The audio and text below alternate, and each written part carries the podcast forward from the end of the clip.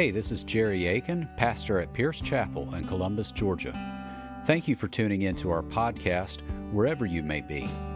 I hope that you find the word presented here engaging, informative, and challenging in your walk with Christ. Please check us out online at piercechapel.com. Matthew 27, verses 15 through 23 tells us Now at the feast, the governor was accustomed to release for the crowd any one prisoner whom they wanted. And they had then a notorious prisoner called Barabbas. So when they had gathered, Pilate said to them, Whom do you want me to release for you, Barabbas or Jesus, who is called Christ? For he knew that it was out of envy that they had delivered him up. Besides, while he was sitting on the judgment seat, his wife sent word to him, Have nothing to do with that righteous man, for I have suffered much because of him today in a dream. Now the chief priests and the elders persuaded the crowd to ask for Barabbas and destroy Jesus.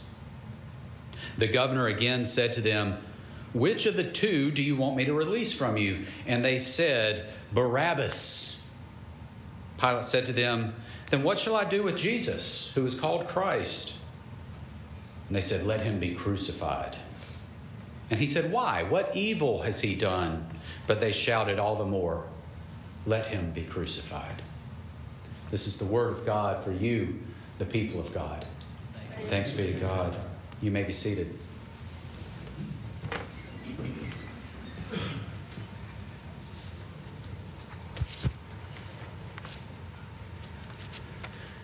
I remember very vividly this one September evening when I was about 20 years old. I was preparing for work the next day, getting my clothes out, setting my alarm clock, but I was especially excited this night because the next day was going to bring something very exciting along with it.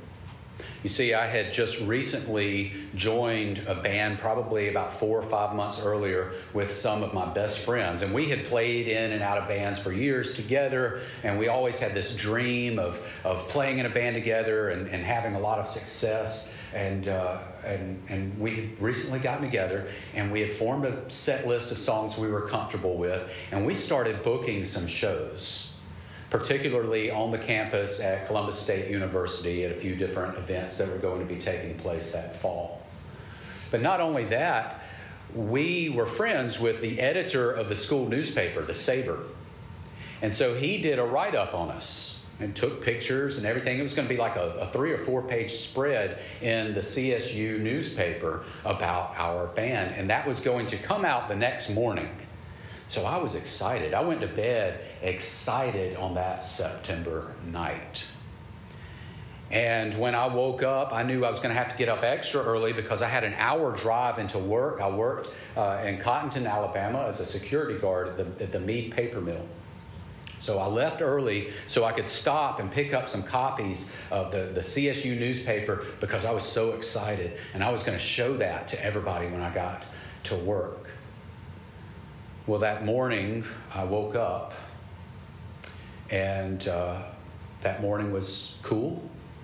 It was not too cold, but it was cool enough to wear a jacket. I remember walking out, getting in my car on the morning of September 11th, 2001. And as I got into my car and I cranked it up, I had been listening to the, Pink Floyd album, The Wall, the night before. And so I cranked it up, and the first thing that played through my speakers was the lyrics Goodbye, cruel world, I'm leaving you today. And I thought, what a terrible way to start the day. And I turned it off. I said, The world is not cruel. This is a good day. This is exciting. The world has opportunity, and I'm living into it. I'm going to get that newspaper. This is a good day. I was excited. And I stopped and I got the newspaper and I drove on to work and I was walking around showing it to some of my friends and coworkers. And I don't need to tell you what happened a few hours later. All of a sudden, that newspaper didn't matter.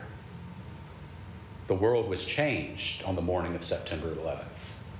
And if you were alive back then, you remember it didn't just change that day and that morning, it changed the way we lived our lives afterwards. Because that day was a reminder that the world is cruel.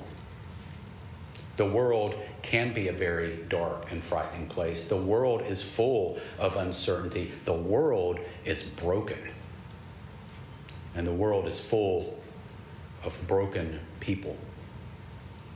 That morning signaled a change our lives changed. The way we do everything has changed. Even today, when you go to the airport, the, the procedures you have to go through are all in place because of what happened there. National security was raised. We lost trust in humanity that day. Sudden change is the most alarming.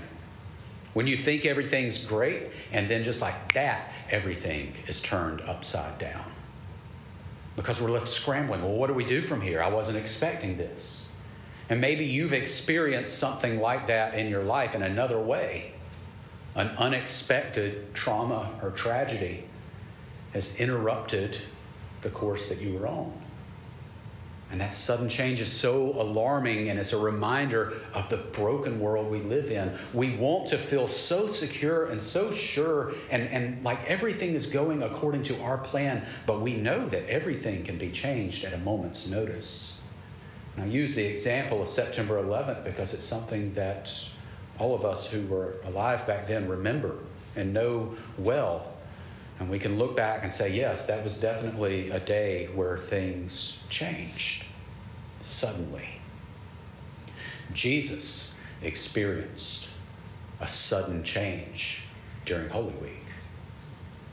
Just as we started off this service, bright, happy, the children singing beautiful, waving the palm branches, shouting Hosanna, and then the tone shifted we started out singing happy hallelujahs, and then we closed out our last song on the minor keys, singing those broken, helpless hallelujahs.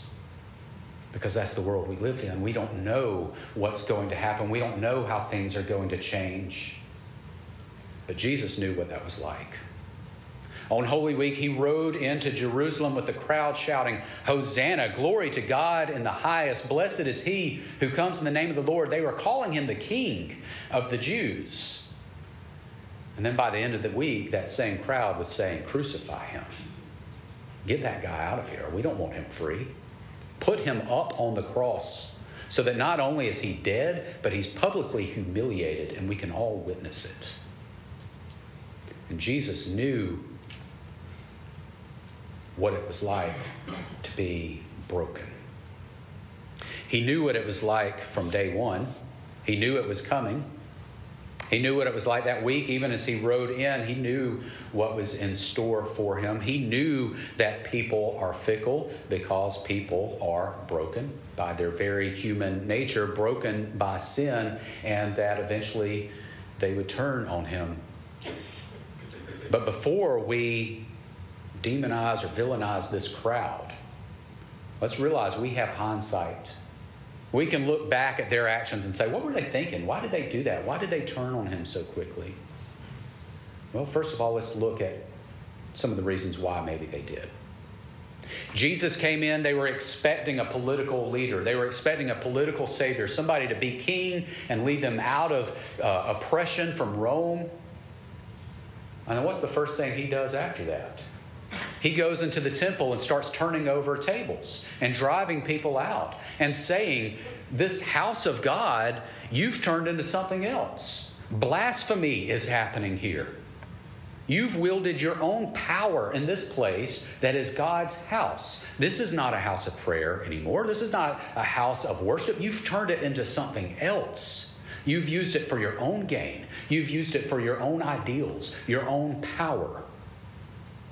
And he said, This is not your place to destroy. This is my Father's house. Well, that didn't sit right with a lot of people. They said, Who does this guy think he is? Yes, yesterday we were celebrating him coming into Jerusalem, but now he's telling us how we should worship, how we should be uh, doing the church. I mean, uh, who does he think he is? They were not prepared for Jesus to challenge them in the way that he had. And so that doubt was planted in their mind maybe maybe we don't want this as much as we thought. Well, then they started congregating, and groupthink happened. The power of groupthink is real. You can get around people that start saying something, and you hear it enough time, and it becomes an echo chamber, and you start saying the same thing. Yeah, I, I see where you're saying what you're saying. I see why, where you're going with this. I agree. And they all started agreeing. Yeah, we don't need Jesus. In fact, let's get rid of him. Let's have him arrested. And that's the warning for us in all of this. We are broken people just like the crowd was made up of broken people. We too will also resist challenge. When Jesus comes in and says, Clean out the temple, clean out your heart, I need to take control. And then we are prone to resist because we want the power. And then we get around other people who make us feel better about resisting.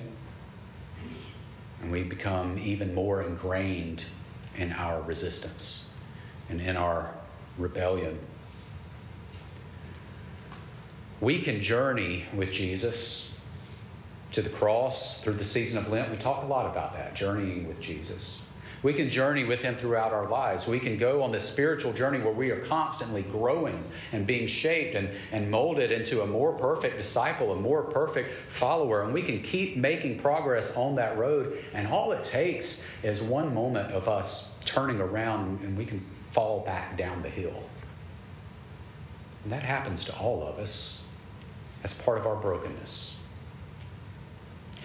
I remember when I was probably about 12 years old, 13 years old maybe, uh, I used to enjoy riding my bicycle in the neighborhood. And there was a part of the neighborhood I would go to, and, and there, were, there wasn't much traffic at all. You could just kind of ride around on those streets, uh, just with no, no consequence, whatever, nothing to worry about. And, uh, and it was enjoyable. But I also knew that when I came back home, there was this big hill that I had to pedal up to get back home. And I hated that part. In fact, it kept me out riding my bike later than, than I probably should have sometimes because I didn't want to go just yet and pedal up that steep hill.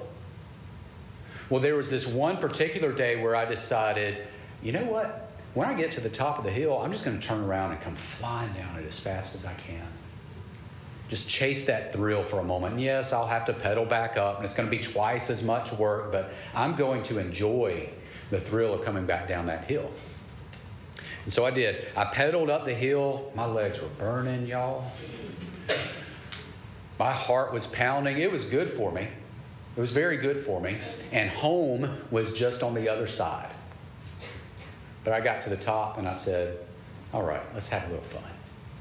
And I turned around and I just came flying down that hill. About halfway down the hill, I realized I was in trouble if I put on the brakes to try to slow down, the bike was just going to throw me over the edge of it. But I was going so fast that I couldn't control the handlebars, and I was going to lose control and be thrown off. So, in a moment of sheer panic, I just did the most sensible thing and took my hands off the handlebars altogether. and I was thrown off the bicycle. And I fell on my tailbone, and it hurt so bad. And I got up and I tried to walk. It took me a while before I was able to walk. I couldn't sit on my bicycle after that. I had to pick it up and walk it all the way back up that hill. I didn't tell my parents about it. First of all, I was afraid I'd get in trouble. Second, I didn't want to go to the doctor. That's something a lot of men have in common, I understand, and that started with me at an early age, apparently. But I didn't want to go to the doctor and be looked at and told that I had broken something. But I very well may have because for the next year, it seemed like every time I sat down or stood up, I was in a lot of pain. It took a long time to heal from that. That one moment after all this progress, home is just on the other side of the hill. That one moment of turning around and falling back down the hill broke me. And it's the same with our lives. We journey with Jesus, we make progress in our discipleship, we grow in our relationship with God, and then He challenges us in a way that we're not comfortable with. Or we get around people who influence us. Or maybe we just chase the thrill of something we shouldn't. And just like that, we come back down the hill. And we're broken. And that's part of being broken people in a broken world. But the miracle of all of this is Jesus knew that. God knew that when He sent His Son into the world. He knew He was sending His Son into a broken world for broken people. And so when Jesus rode into Jerusalem and He heard the crowd shouting and singing, He knew what was going to happen. And that night, as He gathered in the, the upper room with His disciples, and they shared the gifts of bread and wine, he took bread and he broke it. And he said, This is my body, broken for you. He knew that he was about to be broken. He was about to wear our brokenness so that he could heal our brokenness. And when he was in the garden later that night, he prayed so earnestly, so fervently that he was sweating blood. And he said, Lord, if there's any way, Father, if there's any way at all that this cup can be passed from me, let it happen. And he said, But not my will, but yours. He knew that he was about to be broken. He knew that that crowd was about to turn on him, just as we do. We proclaim Jesus as King, as Lord, as Savior, and then we participate in putting him on the cross. We participate in breaking Jesus because we are broken. And broken people break other people. But again, the miracle is Jesus knew this and he willingly came to experience it to share in our brokenness, to plead out in front of that very crowd. And even as they jeered and scoffed, he looked out, and from that place of brokenness, he said, Father, forgive them. Heal them of their brokenness. For they don't know, they don't understand what they're doing. You see, our imperfect journey with Jesus will include missteps and stumbles. There will be moments where we resist Him because we don't like the way He challenges us. There will be moments where we resist Him because those around us are resisting.